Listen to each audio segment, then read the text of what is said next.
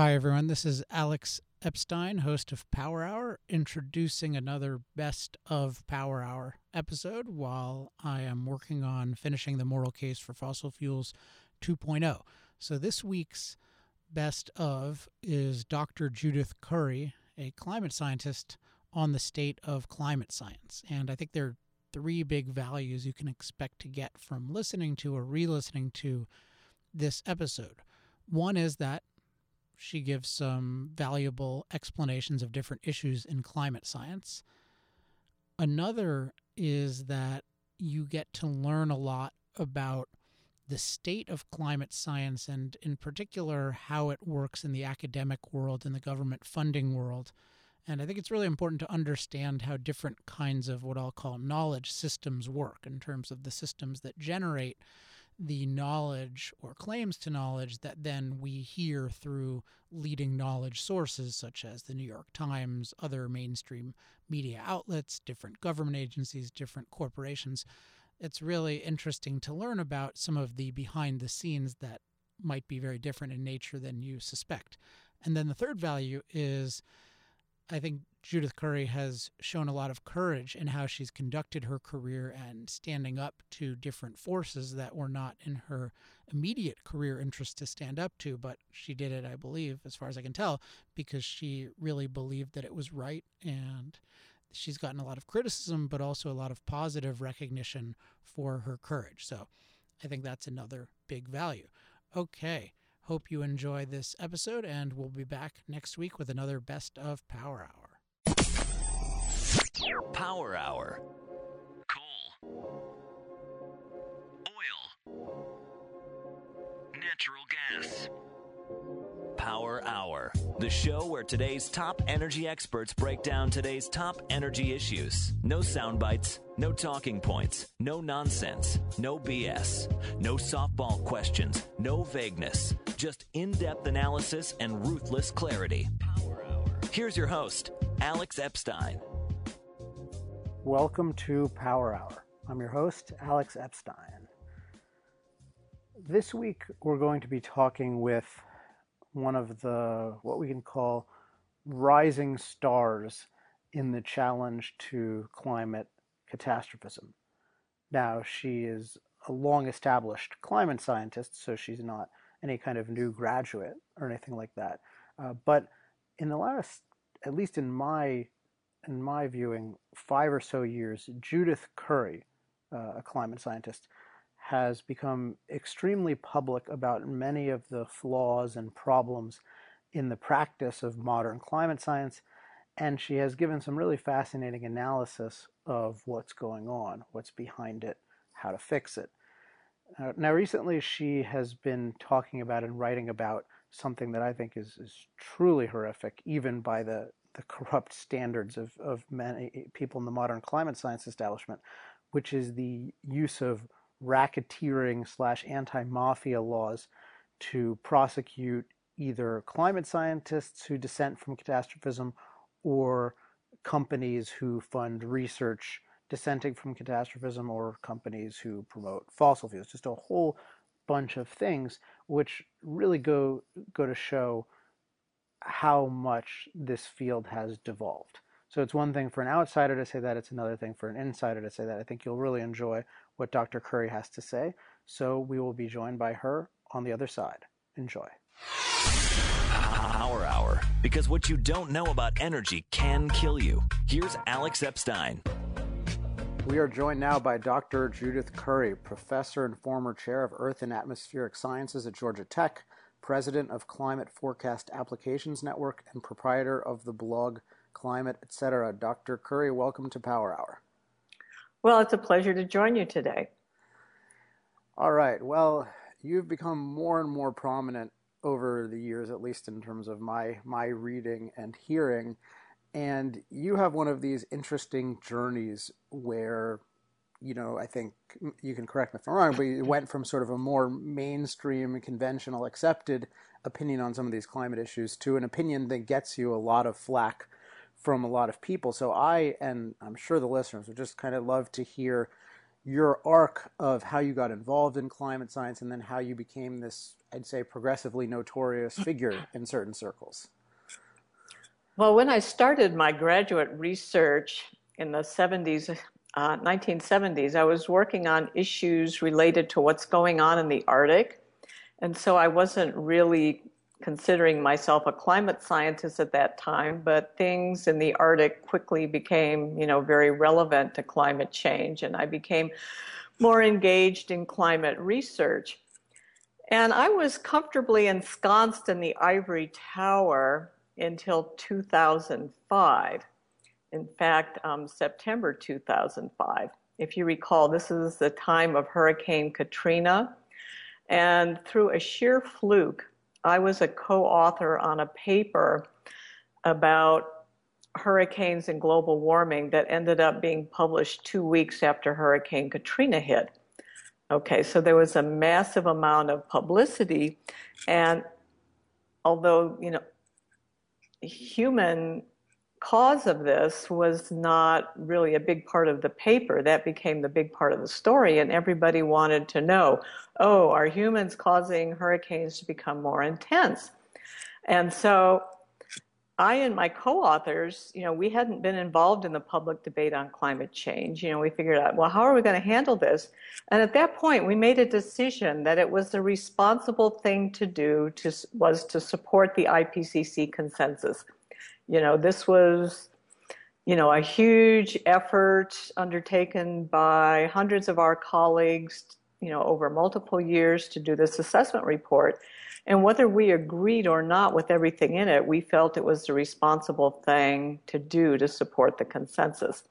So, you know, I had a lot of media interviews um, for a few years during that period, and you know, we were supporting the on the climate consensus.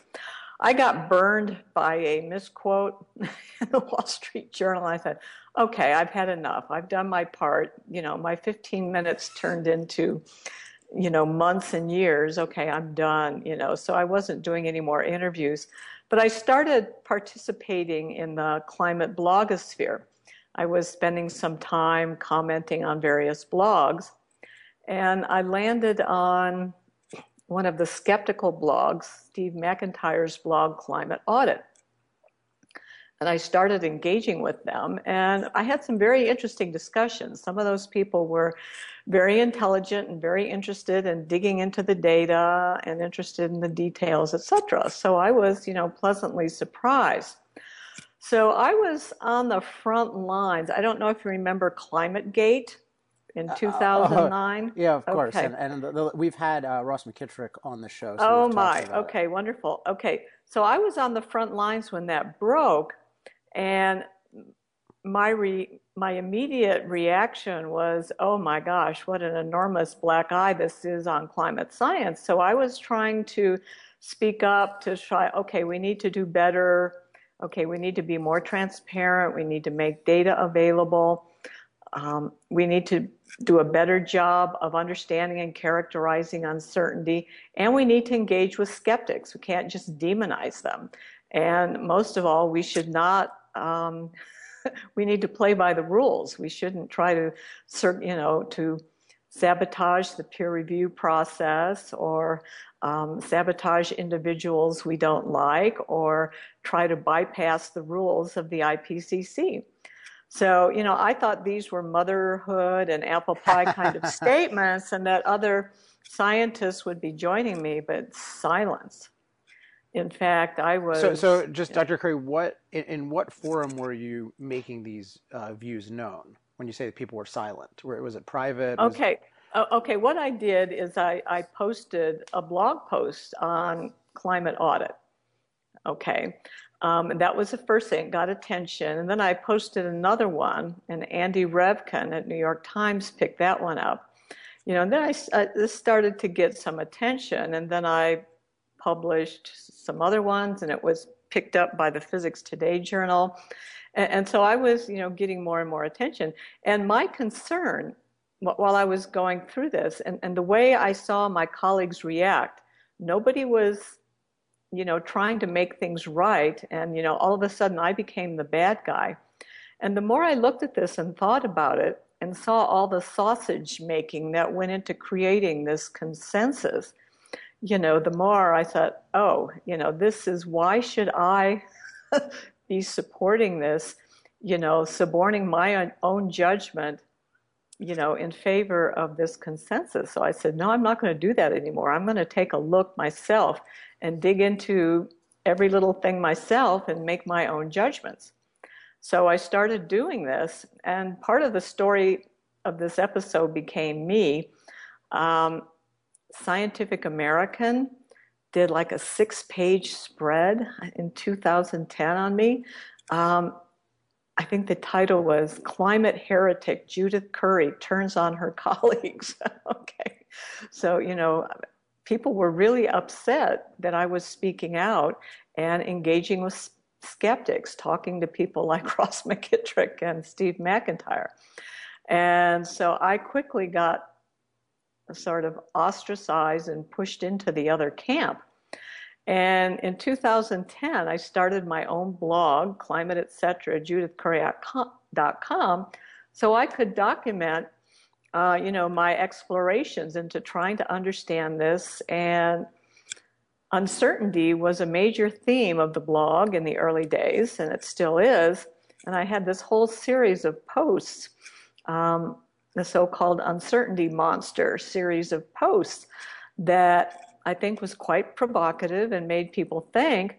But, you know, talking about uncertainty really plays into the merchants of doubt meme. And they said, oh, she's one of them. You know, one of these terrible people that's trying to deny science and trying to stop action to mitigate climate change, neither of which is true. So, you know, I, you know, can, have continually been ostracized. And now people are coming around to agreeing with much of what I've had to say, but I'm still ostracized by a certain segment of the community, and it, it's definitely hurt me professionally. So um, I've decided, well, I need a new peer group.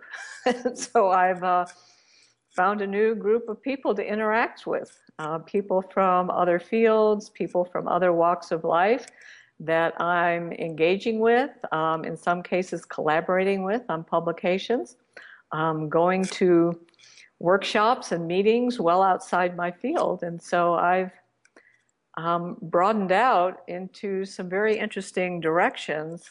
Um, and my former peers seem pretty irrelevant at the moment. So I'm off and running sort of in a new career direction through this fluke of ClimateGate, really. Wow, that's that's an amazing story, and I think that that there's so many issues that are, are raised by that that we can go into. So one thing that occurs to me is that at the beginning of the interview, I gave your your different titles, but I think particularly most relevant is your title of professor at a university. And what I'm thinking of is what would have happened and what would have been the incentive system had a younger Judith Curry, who wasn't yet, you know, tenured, let alone full professor at a major university, what would happen to a younger version of you who had the exact same thing happen and started having these doubts? Uh, what would she come up against, and how would it affect her career? Well, I received many emails from the kind of person that you described, saying, Thank God somebody is speaking up. I can't speak up because of XYZ. I'm a government employee. You know, I have a mortgage and three young kids. You know, I can't afford to jeopardize my job. You, you know, and on and on it went. Uh, so there were any number of people who, you know, wish they could speak out, but, you know, didn't want to jeopardize their employment. And it, it's really become, you know, at university, you know, Georgia Tech is relative, you know, I'm in a, a red state in the southeast U.S. It, it's not like being in California or the Northeast or whatever. So it, it's a somewhat friendlier environment um, at Georgia Tech, but it's still not. And a lot of the engineers at Georgia Tech um, really like what I'm saying, but a few of the people in my own department really, really don't like what I'm saying. So, you know, there's been a big mixed reaction, and um, sort of my administrative career at Georgia Tech is sort of over, um, largely because of um, these positions, I believe. Um, so, yeah, I've been very lucky to be tenured and fairly senior, where if I had to retire, I could afford to retire. But young scientists are not in this position, and academia is becoming less and less a place for academic freedom and a fair and honest place for an open debate. Um, it's becoming pretty politically correct in some ways that are very unfortunate. One aspect that I find particularly disturbing that, that came up as you were giving your your account of your own story is the binary nature of how people are taught to think about a, a predictive science in many cases. That is, there's either you agree with quote the science or not. And yet a lot of your work seems to be about, or at least your public work about, well, I disagree with you on the extent of climate sensitivity. But it, it seems like within a science, particularly where it's predictive and you don't have exact 2.1x or something like that, this is just in the nature of things. So how do they how do they justify saying, you know, you're you're sort of with us or against us when a proper science of this kind would necessarily have a wide range of values okay. attributed? It's no longer about science. It's about policy. It's it, it's it's speaking consensus to power. Okay, as a result of this consensus, okay, it's politically powerful. There's lots of funding. They have seats at very important tables. People have made their careers on that. And here I come along saying, oh, but this is all this is much more uncertain than you're making it out to be. And I threaten them. okay. As far as I can tell, that's what's going on. It's just this whole social contract between the scientists and the policymakers. And, you know, someone like me comes along and I'm threatening that. I want to I want to dig into that a bit because I don't think people realize how extensive that is, and and and I like the way you put it because there with politicians there is a certain binary nature to it. It's can we pass our policy or not? You know, can we get what we want at Paris or not? And the way they like to portray science is science gave all the scientists gave us a thumbs up, or 97% of the scientists gave us a thumbs up implicitly on our policy. Whereas if you have a continuum of views within a science, that's that's very messy and doesn't play well politically. And it seems like one of the sins of the of many of the scientists is not to not to acknowledge the complexity and and of views and and plausible views and letting the consensus the, the sort of the political type scientists the consensus makers make these absolute binary statements and to just be quiet even though they know full well that it doesn't represent the the true breadth of reasonable opinion oh absolutely it's a very unfortunate situation and and all of this is enforced by the professional science societies, nearly all who have put out some sort of a climate change policy statement, urgent action needed. Okay, that has nothing to do with science in terms of what kind of action that is needed or whether or not yeah, it's thank urgent. You, thank you for saying that. It's insane, but they, they act like it's logical for the American Physical Society to come up with a political conclusion. Exactly, exactly. And, and this, um, apart from being wrong, you know, think of what this does. It, it gives journal editors. I mean, the, the, main function of these professional societies is to publish journals. So when you see a statement like that, that gives um, journal editors carte blanche to just reject or not even review papers that question the consensus. Okay, and this is a very big concern about, you know, how, you know, apart from all the other biases that can, you know, come in uh, into science to have an explicit, you know, filter at the journal editor level enforcing politically correct views is a very dangerous situation for science.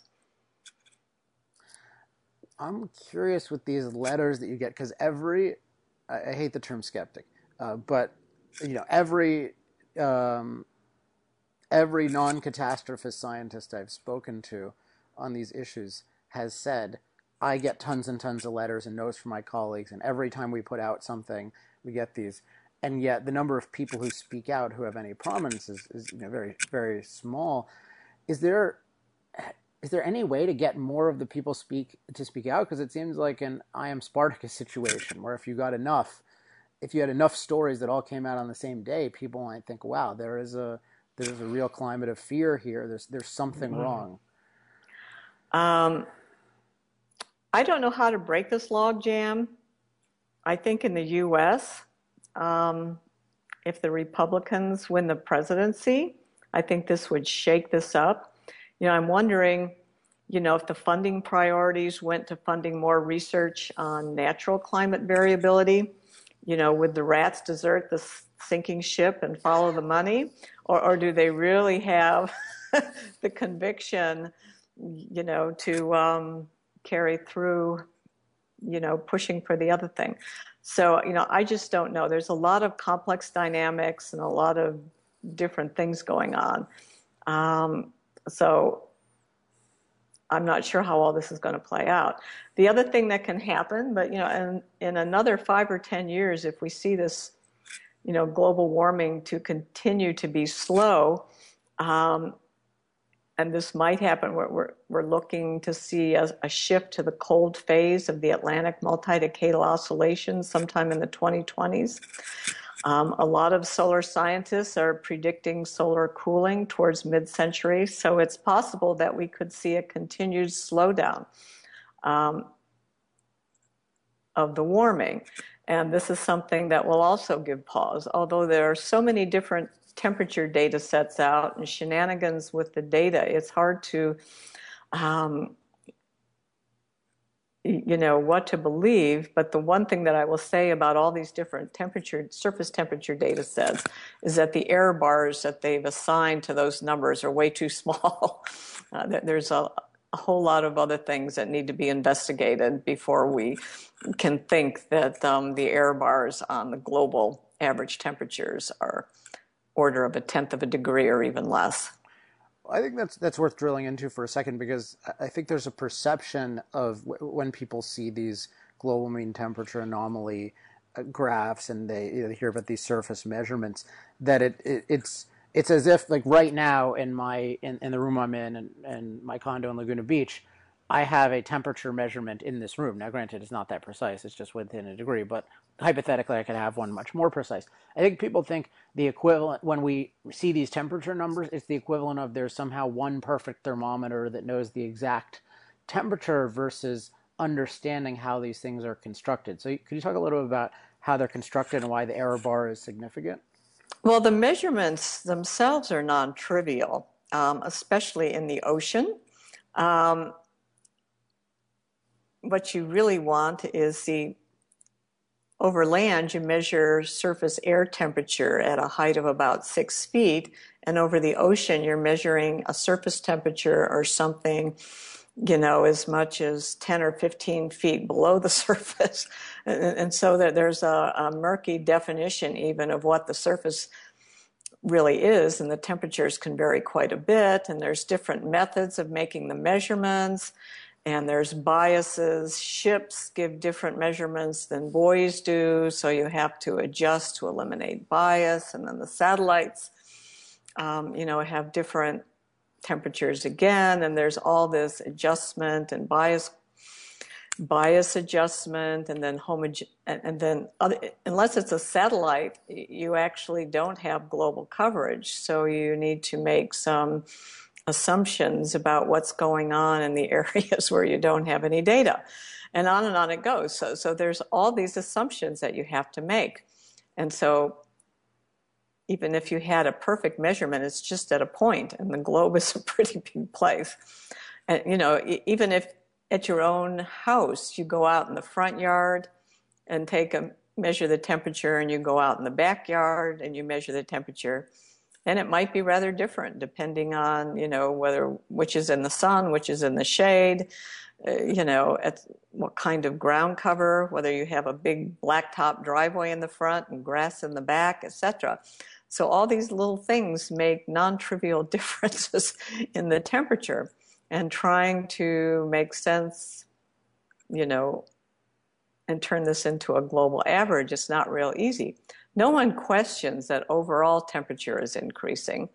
Um, but by how much and how to interpret some of the variations and how to interpret the disagreements among different data sets, um, there's a lot of things we don't understand. And, and the thing that's been on the table is that since about 1998, the temperatures haven't been warming as fast as expected by the climate models. Um, and, you know, this is causing people to question the climate models. And then people who like the climate models are questioning the data. And so it's a good thing for everybody to be questioning everything. But, um, you know, claims that we can measure globally average surface temperature to within a tenth of a degree, I think is, personally, I think it's rather a joke. As you were saying that, I thought, so these these are all difficult enterprises. I mean, certainly modeling the climate system, I would say, is beyond difficult, uh, and you know, getting accurate surface temperature um, measurements and, and knowing what to do with them is, is difficult. And it just occurred to me that if I was a researcher on either of those issues, and I turned in either surface temperature measurements that made it seem like there was much less severe warming than people thought, or a model that predicted much less severe warming, I cannot imagine how that would be good for my career, e- even if I was right. Um, to some extent. It depends on who you are. What kind, Okay, now, now the guys who measure atmospheric temperature from satellites, this way you get a global coverage, John Christy and Roy Spencer, okay, they're frequently called deniers, skeptics, or whatever. Um, people don't like the data set. They have shown no warming at all since 1998. Uh, big spike in temperatures in 1998 and then it dropped back down and it's been pretty flat ever since. Um, so they get called lots of nasty names um, for doing, I think, some very good work. Just because we can't understand why the temperatures in the atmosphere should be different than the temperatures of the surface doesn't necessarily mean that they're wrong or they're deniers or they're whatever. So that's an example of two scientists who frequently get the denier label. Um, for producing, doing a lot of hard work, even winning NASA Special Achievement Awards for their research and everything. Um, you know, they get lots of nasty things are said about them. Well, but even with those guys, there's I think there's a lucky anomaly in that we've had John Christy on the show, and, and I've talked to Roy mm-hmm. Spencer before. Uh, I mean, you have those. To my knowledge, they are they are innovators, and that that center at, at University of Alabama Huntsville is is innovative, and they're some of the pioneers in this realm. And it's it's not it's not as crowded seemingly, or it it it, it seems like they've been able to create this objective way of measuring things that's hard to corrupt versus mm-hmm. say if I worked at uh, you know for Hansen or uh, or Gavin at NASA and I had this other approach, it doesn't seem like it would be very welcome. And and even as prominent as Hansen is or was, it's uh, his funders, the government funders, are not going to be very happy if they come in with an "oops, we're wrong." There's not a crisis here. That's not. That's that's people are very invested in there being a crisis. Well, I don't think the existence of a crisis rests on the surface temperature record. I mean, it's it. We've been warming, you know, for over 300 years since you know coming out of the little ice age.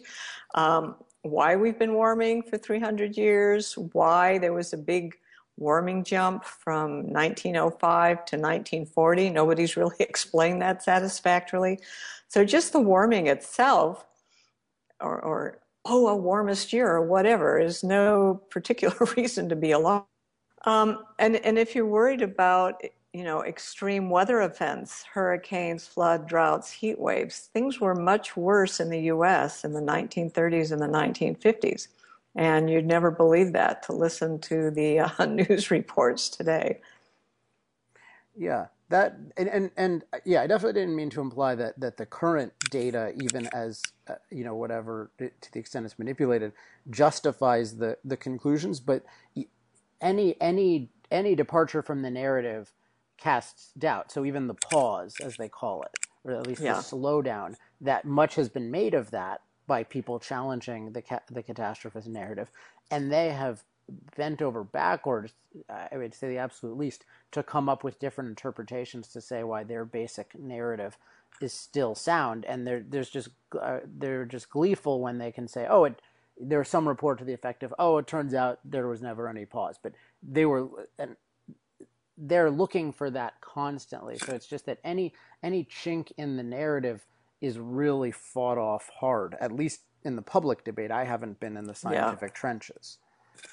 Well, in the scientific trenches, there's a lot of interesting work going on. It's stimulated a lot of uh, good research on the ocean, what's going on with the oceans, and how this is influencing global temperature and circulation patterns and stuff like that. So there's a lot of research that, good research by prestige scientists that can be woven into a rather skeptical narrative. Um, but um, in the public debate, no, you know, you, you still get people saying the pause didn't exist, the climate models are doing perfectly well, and so on and so forth. And it just isn't true. I'm thinking again of the the young person coming into the field. In fact, I have a friend who got a PhD in the field and, and decided not to go into it. And he was he he told me that he he just felt like if he actually said his views, he would get in a lot of trouble. And he was here uh, on I forget what it's called, but some some sort of he's from another country, so uh-huh. he felt like yeah. his his very residency would be at risk because he's here as a qualified climate scientist, and of course, if he challenges climate catastrophism, he's not a qualified climate scientist. I'm, I'm just wondering, are there any specific stories you can share about young people that you've heard from to give? Because people have no idea well, what goes on. Yeah, I, I can share some stories, albeit anonymously, because I don't. Yeah. no, I get. Okay. I don't want Joe. You know, Joe Smith. Okay, th- th- there's one that I can think of who was rather outspoken, even as a graduate student. He was involved in blogs and and whatever, and he was, I guess, on the skeptical side. And when he graduated, um, he took a postdoc and then when he started thinking about what he's going to do next, you know, and what he was interested in a faculty position in universities, and he couldn't imagine a place where he would be happy, let alone uh, where they would actually hire him. And he ended up in the private sector, still doing atmospheric science, and he's actually doing very well, certainly making a lot more money. Um, Another example was a postdoc at one of the, you know, prestige programs, and he wrote to me saying that he had come up, you know, done a research study that showed that, you know, most of this warming has really been caused by the oceans. And he said he was advised by his two postdoc mentors don't publish this this will be the end of your career. Not that they didn't like his paper but they were just giving him a realistic read you know of what it was like in the field. And my advice to him was to change the title of his paper and change the abstract so it was less sort of you know in your face with you know the headline conclusion and try to get it published. And I encouraged him to um, stay in the field. The paper did get published and it did get some pretty good press. Um, and I think he's, you know, working working around this. And I think he's still in the field right now. But um, another story, someone who got his PhD and then just left the field for the financial sector, knowing that there is no way that the career he wanted in meteorology and atmospheric sciences was going to work for him because he wasn't buying the IPCC consensus. So he, you know, it broke his heart to leave the field because he really loves all this stuff, but Now he's working in the financial sector. So it's not a very friendly situation for scientists, particularly young scientists. It reminds me of, of the situation that has occurred historically when you have a government created monopoly in just a normal normal business, where if there's really only one business in a field and it's mandated, then that imposes a lot of difficulty on any free thinking person in the field because they have to either toe the company line or they you know have to keep silent. But if they disagree, and certainly if they disagree publicly, they can get fired versus a competitive system where there are lots of different institutions is is totally different. I'm curious what you think of that analogy. Uh, that's a good one, and th- there's I, have just joined this group of social scientists who are trying to fight against this kind of you know these knowledge monopolies and politically correct thinking at university. Again, that's a good term, knowledge monopoly. Right, and it, it's the group is called Heterodox Academy, heterodoxacademy.org. It's a new group, and we'll see how it evolves. But this is the kind of thing that they're trying to fight against. Apparently, it's rampant um, in the social science, in academic uh, law schools, um, and so on. Not just in what I would, you know, I'm the token environmental you know, kind of scientists in this group. So they're, I'm trying to educate them um, about some of the issues that we face, hoping that they'll do some, stimulate some research related to the, the kind of environmental and climate change political correctness. But it, it's an issue all over the, you know, across many different fields in universities. Um, and it's a big problem because disagreement and diversity of perspectives is what really drives a field forward. Um, it makes us question our beliefs and our interpretation of evidence, and it seeds the field with new ideas. And that's really important for scientific progress, and it's being stifled. Well, that leads into a topic that you've written about recently, and I've been thinking about a lot recently. I'll probably write about soon.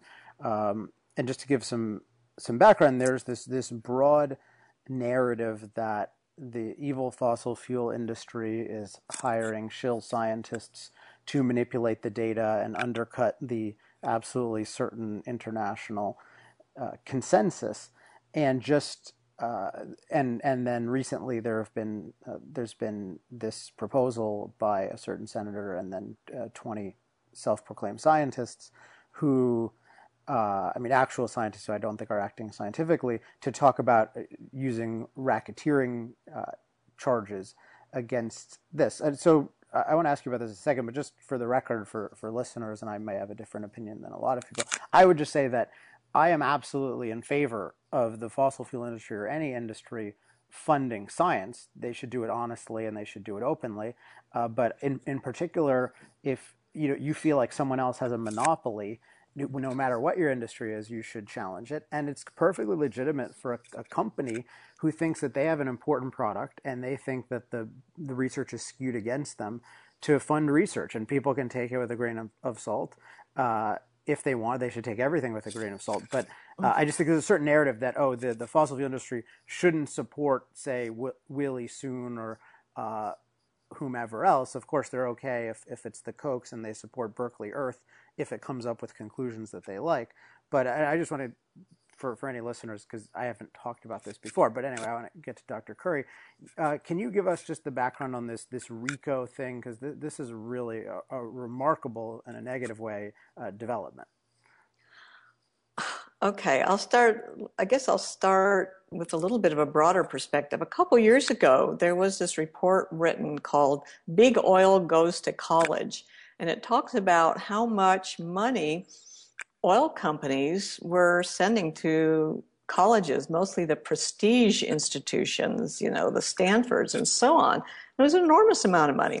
I know Georgia Tech um, gets a lot of money from um, oil companies. Um, we have a number of Georgia Power um, endowed chairs at Georgia Tech, for example. Um, ConocoPhillips gives a lot of money to chemical engineering, and even one of the faculty members in um, Earth and Atmospheric Sciences, and so on and so on.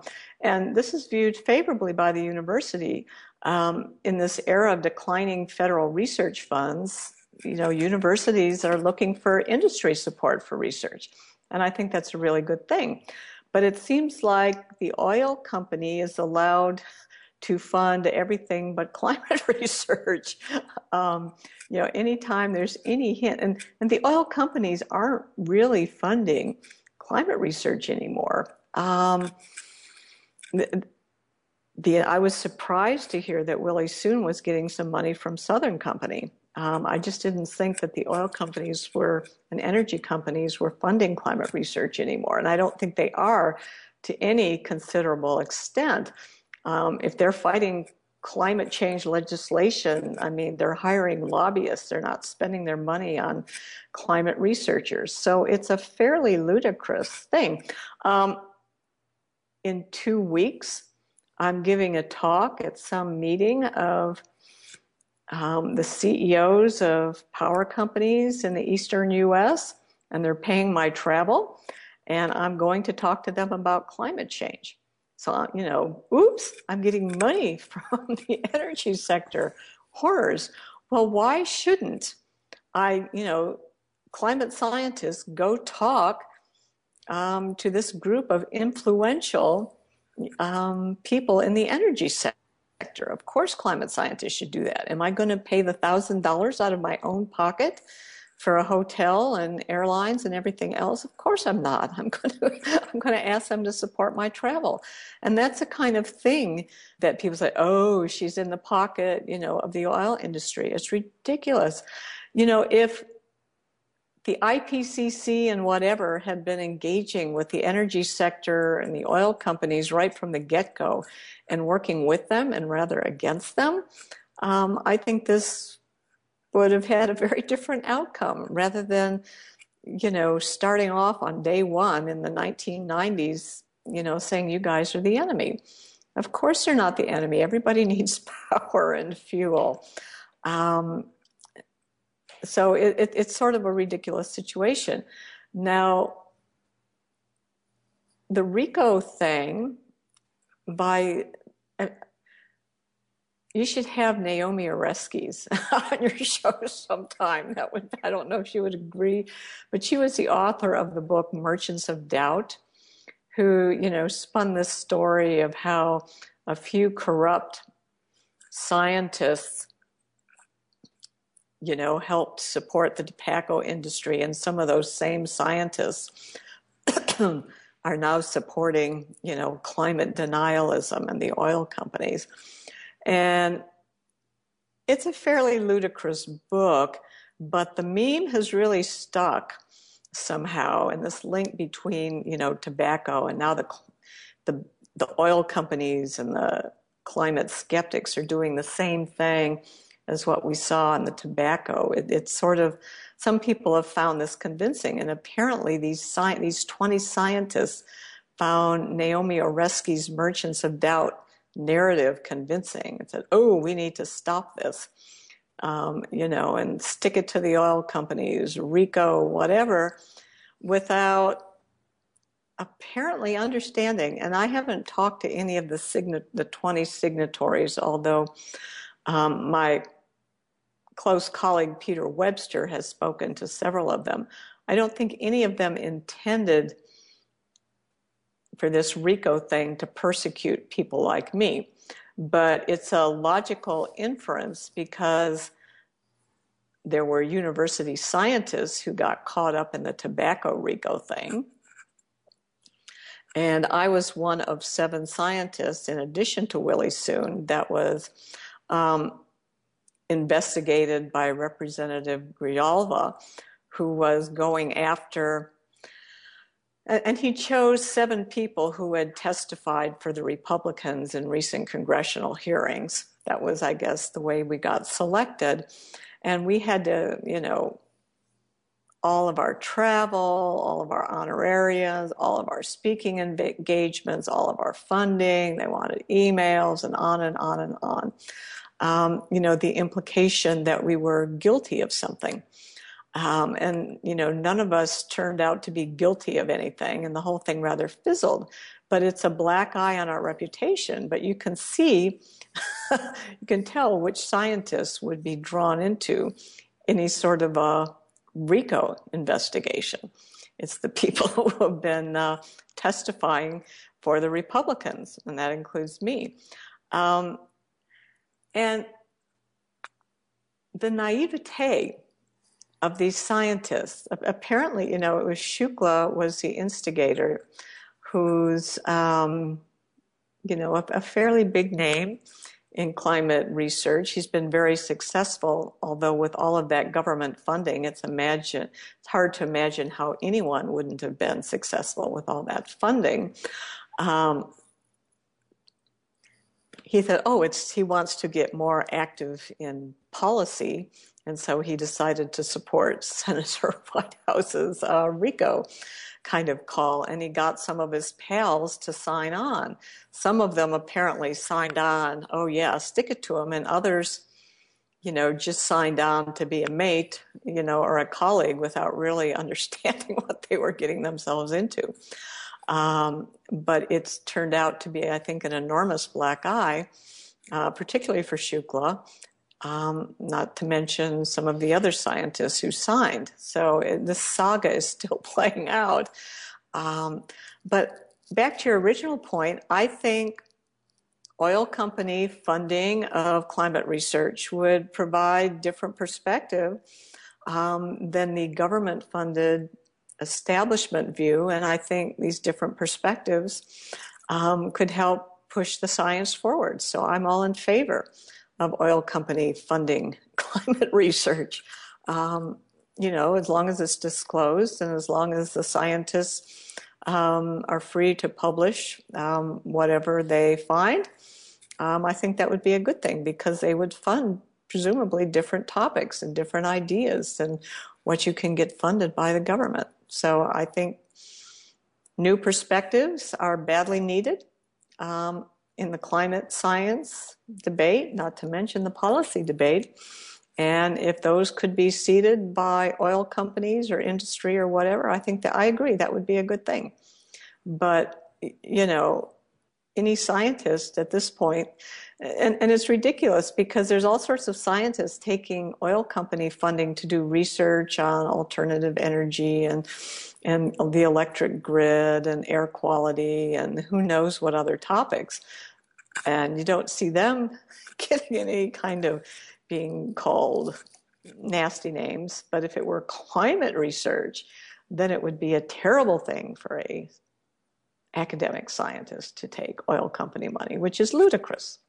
So, you know, it's it's it's the way it is. And i you know hopefully we can change it. And i'm trying to do what i can to change people's perspective on this but i'm just one tiny voice. Um, i have a few friends but um, you know it, it just makes no sense. Well i think you've in the last couple of years become one of the, the leading voices on this issue so and that's been a good it's been a good development to, see that, and, particularly because you you you have a, a, story that that indicates intellectual honesty you know, versus having started with some position and just stuck with it dogmatically, come you know what may with the evidence. But you you mentioned. Uh, Naomi Oreskes as a potential guest, which uh, made me gag inside.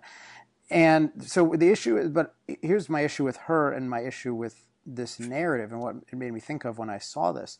Because there's one thing to say it's just unbelievably inappropriate that you would uh, prosecute and or persecute scientists this way and instill a kind of climate of fear. But they're, they're the narrative behind it is this merchants of doubt narrative. But the reality, and Oreskes is a perfect example of this, it, from everything I've seen, is that as Zubrin, Robert Zubrin would say, there are these merchants of despair, merchants of fear, who have systematically misrepresented to the public what is and isn't known and with what degree of certainty and with what magnitude uh, about global warming. And Oreskes is a perfect example. She's one of the manufacturers of consensus. And looking at her work, I am unbelievable. I mean, unimpressed would be putting it mildly. She's, well, she, she's I dis- agree with she's you dishonest. There. So she is, but she is a merchant of manipulation. And and I think that's the story. So I, I think there is an opportunity here to look at, hey, who it, how should science be done here? What are the you know who should be funding it? How should it be conducted? And in particular, how should it be reported? and the whole the whole and and it's been very frustrating to me as as a researcher who isn't an expert in the field because it takes forever to find out who's telling the truth because nobody is specific at all and they like to use these vague things about consensus and global warming is real and all these meaningless statements. And if you try to figure out well h- how big a problem is there if any nobody wants to to give it. So in my mind I don't think RICO is the, the path, but I think we should have a public discussion of it, just as we should have had more of one on ClimateGate and I think it's totally appropriate to discuss Michael Mann for that matter. I saw on your website one of the, people should will link to the, your article, but it's really fascinating to see some of the scientists' defenses of themselves. And one just I think it was one of the scientists who just said as a throwaway, "Oh well, you're not you weren't very nice to Michael Mann, therefore we can do this." And I think if people look at that, I mean, Michael Mann refused to give information. It's legitimate to say you should give information. You should give information when you're doing government funded things. So I, I think that I think it's it's much worse than even they're doing this irrational thing to persecute scientists. I think that they have a lot of uh, guilt to answer for, and I think it would be good for that to come out. Oh, I agree. Well, Michael, Michael, well, you might want to interview if, interview Mark Steyn. yeah, no, I'm I'm trying. He's he's he's hard to track down. If, if Mark Steyn, if you're listening, you're you're invited. uh, yeah, I mean, the, the Michael Mann is suing Mark Steyn for talking about the fraudulent hockey stick. Um, it's perfectly reasonable thing to talk about the fraudulent hockey stick because a lot of people don't like it, think it's wrong, think it's you know shoddy science, think you know all sorts of shoddy things were done, and it's not unreasonable in the public debate to refer to the fraudulent hockey stick. And so uh, I mean, this lawsuit's been going on for four years. Mark Steyn just published a book um, about Michael Mann and what other scientists have to say about him. And, you know, I, I think it was Mark Steyn was not a good choice for a person to sue or pick on. Uh, I think Michael Mann made a big mistake there. But, um, you know, people are trying to silence debate and other opinions. And it, it's a, it's truly a travesty. You can understand why politicians might want to do it, but for scientists to do it is the most, it's the most antithetical thing to science that I can imagine. Well, and, and I would just encourage listeners to Google at random uh, any video by Judith Curry and any video by Michael Mann, and, and throw in Willie Soon for that matter, because he's just been getting so much flack. And I, and though most of you are not professional scientists, nor am I. Just look at the methodology by which they explain things and how careful they are. And I think you'll see like one one group of people is generally very careful and explains you know the different kinds of factors including factors that might not make their view true or and the other side just oh, bizarrely oversimplifies and misrepresents the issue and and I, I think that's you know, that's one thing that really affected me is just just seeing how people conducted themselves and knowing that a scientist has this sacred obligation to communicate the truth and, and what he knows and what he doesn't know or what she knows and doesn't know to us because we don't have access. And and watching Michael Mann well listeners can judge for themselves but I was underwhelmed would be an understatement. Um, so I, am and I'm you know very grateful to you for your work. And I just ask, do you have any you know, final closing statements that you'd like or thoughts that you'd like to leave the the listeners with? Um, not really, other than um, just this. We, we we've oversimplified the problem of climate change, and we've oversimplified the solution. And we need to push the restart button to try to get this on track so we have a more, a broader and more mature perspective on how to think about this problem and how to deal with it. It's just become, you know, sort of cartoon simple and policies are on the table that make no sense. Um, they're politically and economically infeasible, and they would have a minuscule impact on the climate, even if successfully implemented. So, you know, it's we need to push the restart button, reframe the problem, and really open up the dialogue. That's what I'm trying to do. I encourage you to visit my blog, Climate Etc., judithcurry.com, or follow me on Twitter at CurryJA. Absolutely, and we will include all of those links uh, with the show. Dr. Curry, thanks for your work and thanks for coming on the show. Oh, thanks. Thanks for the opportunity. It's been a pleasure. Thanks again to Dr. Curry for being on the show. One thing that strikes me with the scientists we have on this show who are challenging climate catastrophism is how much more rational they are in so many different ways than the catastrophists. And I think I indicated one of these during the interview. One is just that they actually explain things clearly and, just as important, I think, respectfully. So when Dr. Curry makes a point, she explains her reasoning. She gives the evidence. She doesn't say, I'm a climate scientist, therefore you should listen to me. I was the head of a department, therefore you should listen to me. Nor does she use jargon or try to cow you with her intelligence. It's just just a clear explanation of both her view and about uh, other views, including whatever rationale other people use and why she thinks that's wrong. And and I've noticed this among other people in the show, like Richard Lindzen and John Christy, and it's it's so absent from most of the discussion where people just say the debate is over and they won't even define the debate, how it was was resolved, why it was resolved that way, how one side was refuted, unless you have this spectacle of of people who are just bizarrely overconfident in a viewpoint they can't even define, let alone understand, but they know that their tribe is supported by science with a capital S, and that's that's enough. So I I thank Dr. Kerr and the others for just showing us what it means to be a scientist and what it means to be a scientist who communicates with the public fairly and rationally and respectfully, and, and we need to demand that of all people in science who are who are getting involved in any kind of public issue. So that's my my final thought on that. Again, thanks to Dr. Curry for being on the show, and check out her links on the website, and uh, particularly the the blog Climate, etc., is very very active. All right, that is it for this week. If you have any questions, comments, love mail, or hate mail, email me at alex at industrialprogress.net. Make sure to sign up for the newsletter at industrialprogress.com. You can get the book, The Moral Case for Fossil Fuels, at moralcasefossilfuels.com. And follow us on Facebook or Twitter at, well, there's Alex Epstein, I Love Fossil Fuels, Center for Industrial Progress, and I Love Nuclear. So, any or all of those, make sure to follow along. Lots of interesting stuff going on these days. Also, if you happen to work for an organization that books speakers, you can go to our page, industrialprogress.com slash speaking, uh, and see if you are interested in either booking me or one of our other people for a speech, including Dr. Pierre Desrochers, who's now a senior fellow at Center for Industrial Progress. He is a, a, a great speaker to have. All right.